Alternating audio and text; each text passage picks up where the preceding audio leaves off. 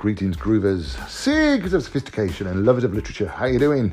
Tis I, Nicholas of Hennigan, coming at you once more from deepest, darkest, actually quite sunny uh, London. Um, I just thought I'd, you know, do a quick update, which I keep meaning to do with these little podcasts. Uh, I've been slightly distracted by our new site, bohemianbritain.com, which I think is going to be great fun. I was also, uh, as you probably know if you're a regular here, I was at the Fitch launch of the Fitzrovia Arts Festival.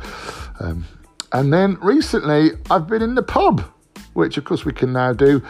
excuse me. And if you're listening outside of England, and I know we have a lot of um, followers in the United States of America, and thank you very much indeed for showing an interest then uh, I can just tell you that soccer is everywhere because it's coming home, which is a reference to a song by, uh, was it the Lightning Seeds?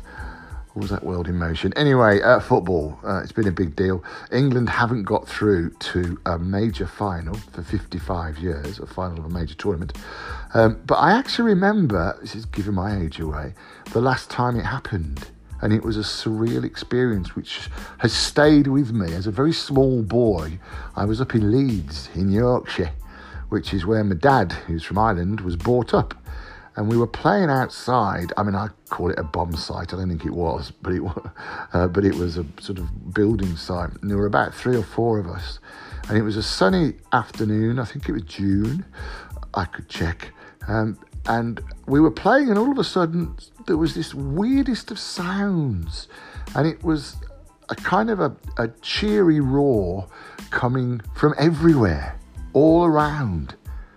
It was emanating from every single window around where we were playing, and it was so weird and unearthly, it stopped us in our tracks, and we were a bit scared until we realised, of course, it was the final whistle of the World Cup 1966.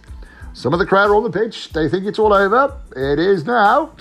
Um, and I don't remember watching the game, although there were small black and white televisions in the UK in those days. But I certainly remember that that weird, eerie, almost chilling scream, shout, cheer. I'm not quite sure what to call it. Um, and it may well happen again this weekend, of course. Although if this is the European Cup, as opposed to the World Cup. I then later went on to produce a play comedy called An Evening with Gary Lineker by Chris England and Arthur Smith. Good old Arthur Smith. I'd produced one of his plays before, Trench Kiss, uh, which I quite liked.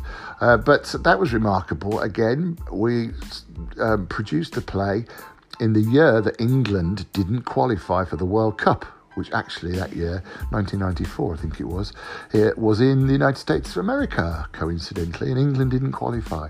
So I did this play, um, and we toured the country. It didn't do too well down south, but let me tell you, up north, it went crazy. The Tameside Hippodrome, we sold out all thousand seats at the Tameside Hippodrome, and I remember the first raw. The play is basically about relationships. It's not about football, but you get the gist.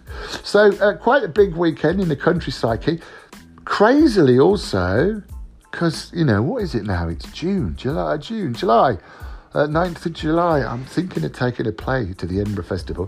What's crazy is I haven't actually written it yet. I have a feeling of something I want to do, and I think it's going to be called Three Score, as in three score years and ten. And I want to do something about the grief that baby boomers are getting, or the reality of it, and also the disappointments in life. But possibly not. It could also be about the positive things in life. That's why it's a bit crazy. This is where I am. I'm still at this thinking stage at the moment. So, uh, that being said, I'm going to walk down to the River Thames now, which is just in front of me, uh, with my notepad, and um, find out whether or not I've got a play that I'm going to put on for the first time in the world in about three weeks. if you'd like to get in touch, you can do. You can email me now. You can also leave a message as well. So I haven't had any yet. It's all a bit new, isn't it?